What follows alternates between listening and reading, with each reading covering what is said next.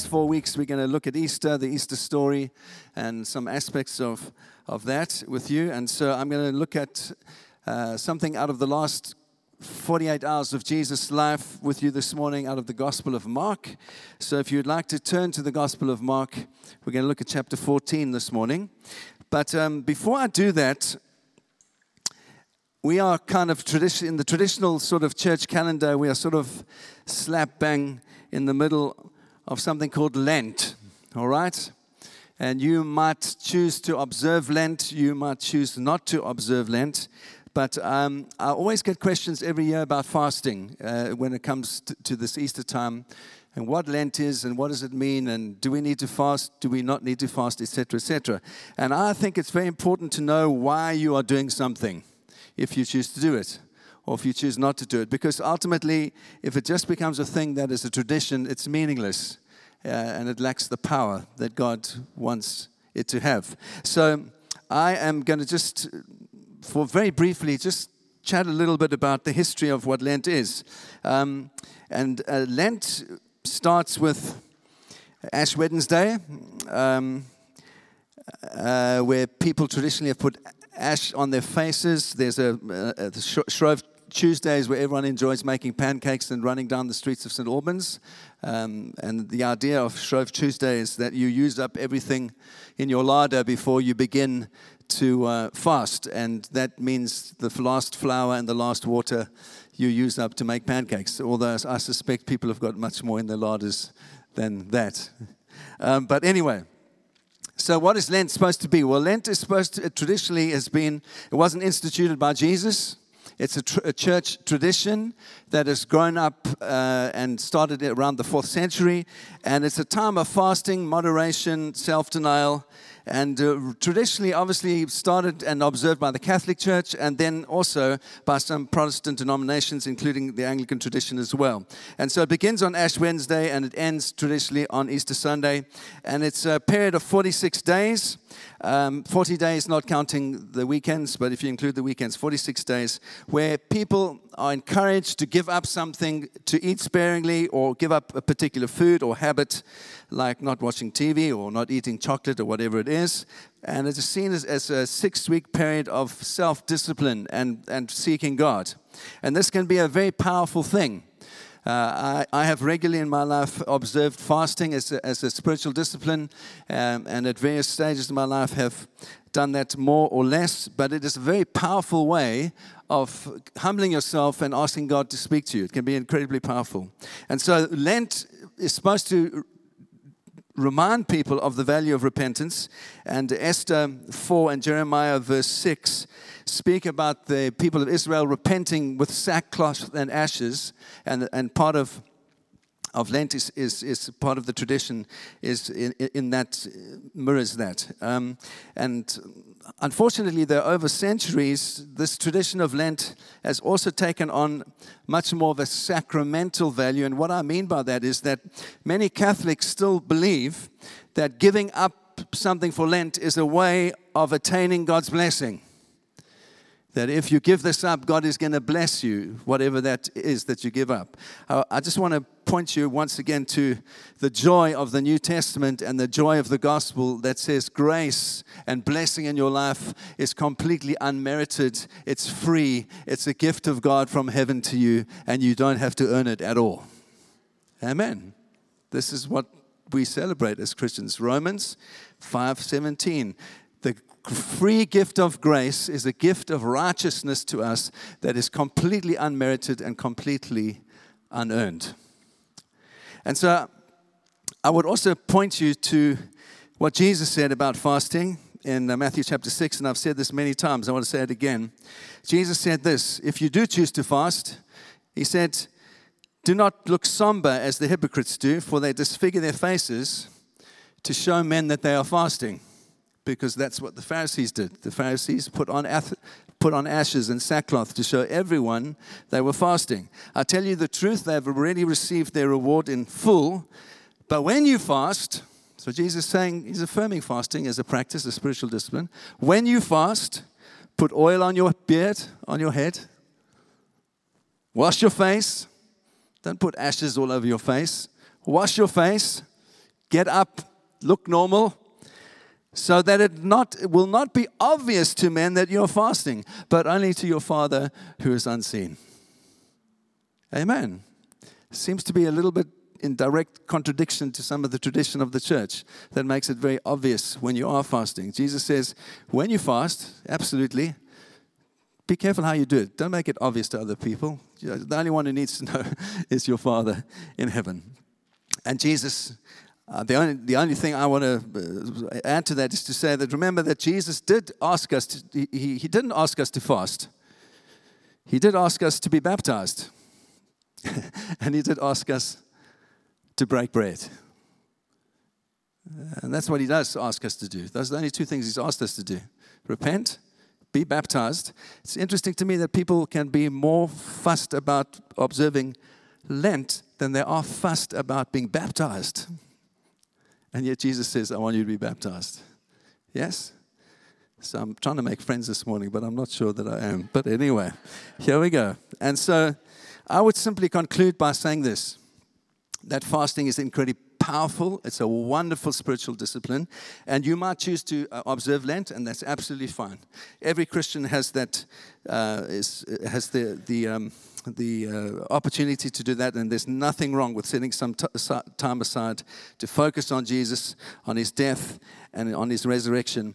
But uh, just restricting that to a 40 day period, it should be something that is ongoing in our lives, that all of our lives we are asking Jesus how he wants to change us and what we need to change of, what we need to repent of.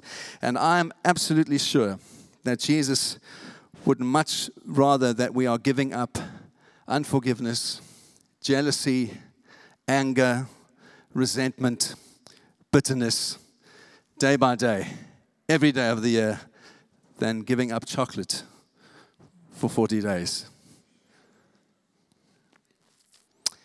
So, moving on. I want to talk to you this morning about something that happened in the last 48 hours of Jesus' life. And we read this beautiful beautiful, beautiful story in the first 11 verses of Mark chapter 14. And it says this Now the Passover and the festival of unleavened bread were only two days away, and the chief priests and the teachers of the law were scheming to arrest Jesus secretly and kill him. But not during the festival, they said, or the people may riot. And while he was in Bethany, reclining at the table in the home of Simon the leper, a woman came with an alabaster jar of very expensive perfume made of pure nard. And she broke the jar and she poured the perfume on his head. And some of those present were saying indignantly to one another, What? Why this waste of perfume? It could have been sold for more than a year's wages and the money given to the poor. Always self righteous people, right? Uh, you could have, sounds like a good thing, giving the money to the poor, but they're really being incredibly self righteous. And they rebuked her harshly. Leave her alone, said Jesus. Why are you bothering her? She has done a beautiful thing to me. The poor you will always have with you and you can help them anytime you want, but you will not always have me. She did what she could. She poured perfume on my body beforehand to prepare me for burial. Truly, I tell you, wherever the gospel is preached throughout the world, what she has done will also be told in memory of her. Then Judas Iscariot, one of the twelve, went to the chief priests to betray Jesus to them. And they were delighted to hear this and promised to give him money. So he watched for an opportunity to hand him over. I'd like to just point you to three simple things this morning, three views of what was about to happen, three views of the cross. One from God the Father, one other from Mary the worshiper, and the third from Judas the betrayer. Each of them had a particular view of the cross. Let's, let's begin with God's view, God the Father. How did he view the cross? And then we will look at the other two. And I plainly just want to say right up front God, as our Father in heaven, viewed the cross, viewed the death of Jesus as the Passover sacrifice. Remember in verse 2, it says the chief priests and the teachers of the law were scheming to kill Jesus, but they didn't want to do that over the Passover.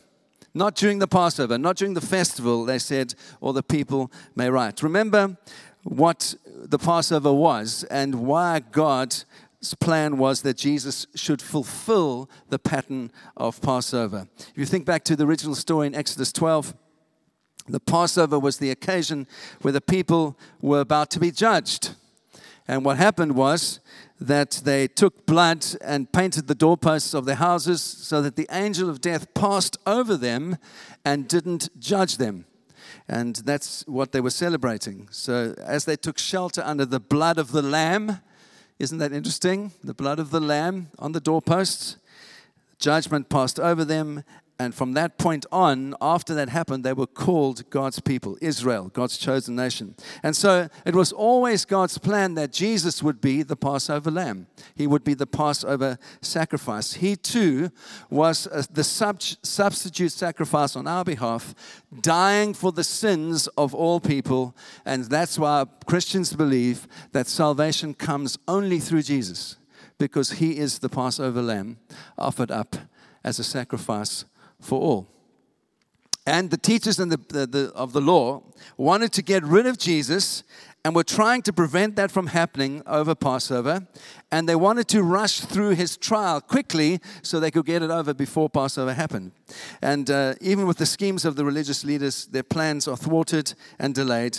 And Pilate takes longer to make a decision than they expected. And the result is, of all of that, the wonder of all of that is that on Good Friday, as the whole nation of Israel is offering up their Passover lambs, the Lamb of God is being sacrificed to take away the sin of the world at exactly the right time. With all the schemes of the, of the scribes and Pharisees to, delay, to make sure that it didn't happen, God still gets his way. Pilate delays what he needs to do, and this, as a result, the Lamb of God is crucified as the lambs are being sacrificed by the people. God is amazing. He always gets his plan through. That's the first view that we see of the cross. Jesus is the Passover sacrifice that the Father willed for your sake and my sake that we would be free from sin and that we could know him. Amen. Second view uh, is that this beautiful woman called Mary. And she, her view of the cross results in absolute worship and absolute adoration in the most extravagant way. You know, if you remember the story already with the disciples, uh, Jesus had been hinting all along and, and, then made it very clear to his disciples that um, he was going to die and that was, he was going to the cross. And um, remember, Peter had, had even tried to say, Oh, Jesus, you know, just relax. You, you're obviously feeling a little bit depressed and you're obviously feeling a little bit down. Don't worry, it's not going to happen. And what did Jesus say to him? Get behind me, Satan. He rebuked him. He said, No, this is the will that God has for my life. I need to go to the cross, and you get behind me. And so the disciples hadn't taken Jesus' predictions ultimately to heart. Um, and he, they just thought he was a little depressed or overreacting. And Jesus, as I said, Peter said that wasn't going to happen, and Jesus rebukes him. But there is, in this story, we see one woman who actually does believe what Jesus was saying was going to happen to him. And so we, it unfolds here in Bethany at the home of Simon, who was a leper who had been healed by Jesus. And so Mary comes in. We know that it's Mary of Bethany from John 12. And she comes in and she pours over this extravagantly large quantity of very expensive perfume all over Jesus' body, from his head to his toes, just pours it all over him. And um, the disciples are upset because it's so extravagant. Isn't that, isn't that amazing? Extravagant worship always offends people, doesn't it?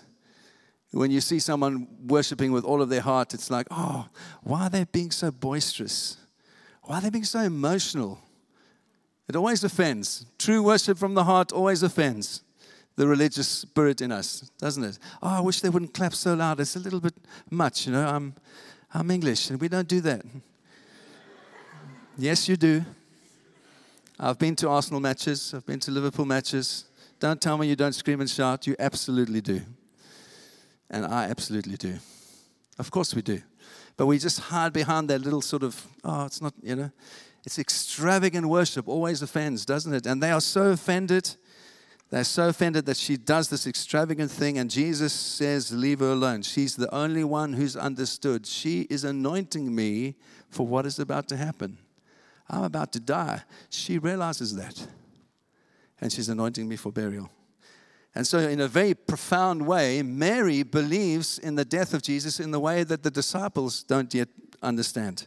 And he says, Why are you bothering her? And there's three little things that uh, Mary does believe. First of all, she believes in the, death of Jesus. And that's why he says in verse 8, she's anointing him. And uh, I, have just been reflecting on that again this week. That um, we challenged our leadership team a couple of weeks ago. We did a, a workshop with them and one of the questions we asked them was, What would we do if Jesus came back on Tuesday? And that was a Saturday. What, how would we behave if we knew that Jesus was coming back? And so it was a very inspiring talk to hear what people thought we should do in the last two or three days before Jesus came back. Uh, this is a really interesting thought to me. What would you do if you knew you were about to die in a couple of days, as Jesus did? How, how would it change your behavior? Would it change your behavior? Would you do anything differently if you knew you were about to die?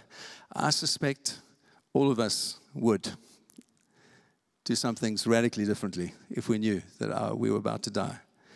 We would put some things in place. We would say some sorries. We would, we would make some phone calls. We would reconcile. We would forgive. We would do what we could to get right if we knew we were going to die. Amen?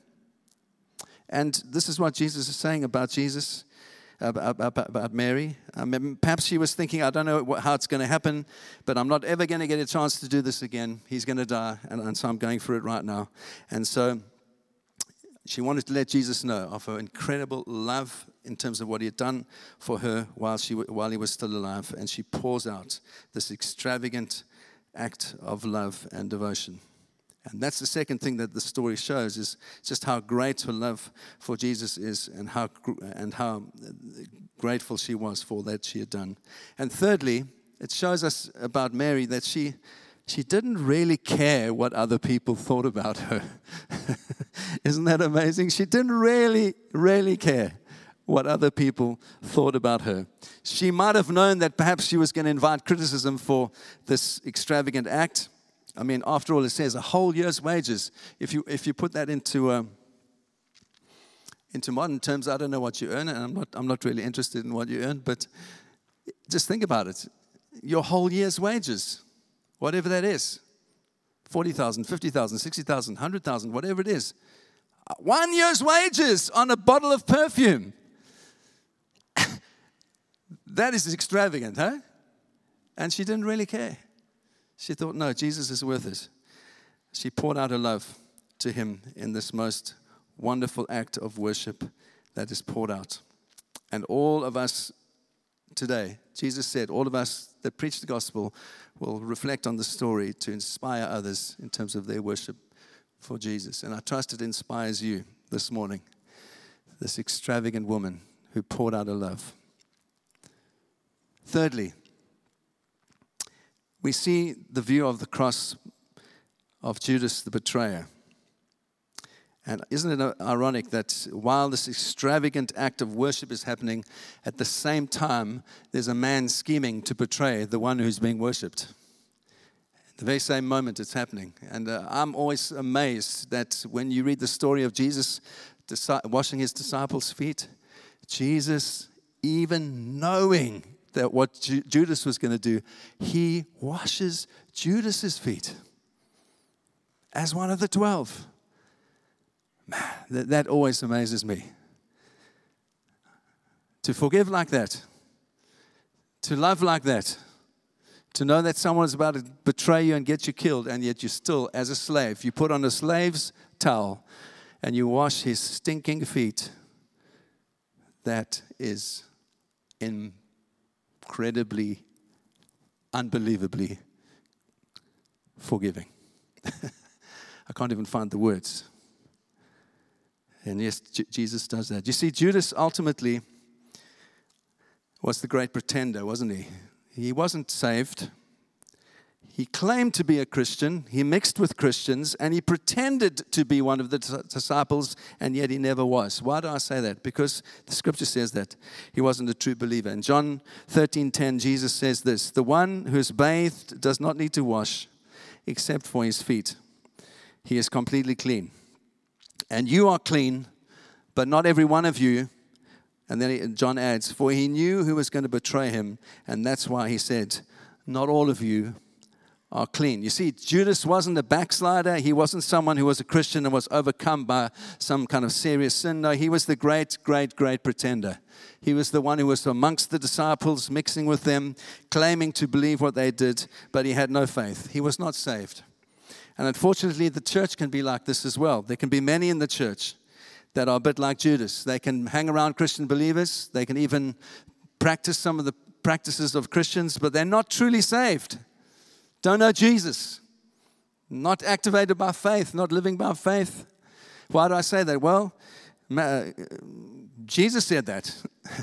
Matthew 7, verse 22. It says, even uh, people might even be used by God, and, and Jesus might not, not um, has not even known them. It's, it, that's, this is what it says. On that day, many will say to me, Lord, Lord, we did prophesy in your name. We cast out demons in your name, and we did mighty things in your name. And I will declare to them, I never knew you. Depart from me, you workers of lawlessness. Isn't that a thought? We can do all the right things without truly believing in Jesus, without having faith in him that he is who he says he is. Judas was like that. And so, Jesus, in spite of knowing that, he, he, he serves and loves Judas right until the very end, knowing that he was going to betray him. And he had shown Judas the same love, the same affection as he had done everyone else, except that Judas never comes to a place of repentance, never comes to a place of truly trusting who Jesus was. Well, we, we need to think about it then. Well, why did Judas decide to be part of the disciples in the first place? Part of the guys that were walking around with Jesus being taught by him? Well, perhaps he thought that Jesus' kingdom was going to be a kingdom of great power, political power. Maybe he wanted to try and get a place of privilege himself make sure that he was on in the in crowd, you know, the inner circle with Jesus. So when Jesus' kingdom came, he could be one of the guys. Perhaps when Jesus made it clear that he was walking through towards the cross, maybe Judas thought, yeah, I'm not sure this is going to work out like I thought it was going to work out. Best I make a change. Maybe that's what motivated Judas. I don't know. Perhaps, perhaps it was this extravagant act of love by Mary pouring out this perfume that actually highlighted to him his own hypocrisy, his own cold heartedness, and he kind of he decided in disgust to change sides and to actually no, I'm not part of this. I can't. This, this is not right, and and and he betrays Jesus. Whatever the reason it was for Judas, he did regard the cross as foolishness. Remember our study of 1 Corinthians that we've just been working through. What does 1 Corinthians 1, verse 21 say? Let me remind you. For since the, in the wisdom of God, the world did not know God through wisdom, it pleased God through the foolishness of what we preach to save those who believe. For Jews demand signs and Greeks seek wisdom, but we preach Christ crucified, a stumbling block to Jews and folly to the Gentiles, foolishness. But to those who are called, both Jews and Greeks, Christ, the power of God, and Christ, the wisdom of God. You see, Judas and many others viewed foolishness as foolishness, what God viewed as his plan for Passover. It was God's way of passing over the sins of the entire human race so that those that trust in His Son, those that believe in Jesus by faith, will not die but will be saved. Will not perish, the word says, but have eternal life. That was always his plan. And the question is for you and I, every moment of our lives, are we choosing to be like Judas a little and say, oh, this is a little bit foolish? Can't see this working out. Or do we really, really trust that the death and resurrection of Jesus is God's plan for salvation for all mankind? Or will we be like Mary, who poured out her love and devotion to Jesus because she knew he was going to die for her? To those who are called, both Jews and Greeks, Christ the power of God and Christ the wisdom of God. Amen. I trust, even if you've been saved for many, many years, that this Easter you will reflect again on the power of what it means in your own life to put your trust completely into Jesus, into His plan, into His calling for your life, to trust Him completely with your future. And if you don't know Jesus, if you've never put your trust in Him, I would love just to pray a simple prayer that I've prayed before. I want to pray it again. I want to ask you to let's close our eyes right now. And we're just going to, if you would like to, if you don't, if you've never made a commitment to Christ, if you've never seen Him as the Lamb who takes away the sin of the world, and today you understand, I'm going to ask you just to pray this prayer after me. Lord Jesus, I know I'm a sinner. I ask for your forgiveness. I believe that you died for my sins and rose from the dead. I trust and follow you as my Lord, as my Savior. Guide my life and help me to do your will. In your name. Amen.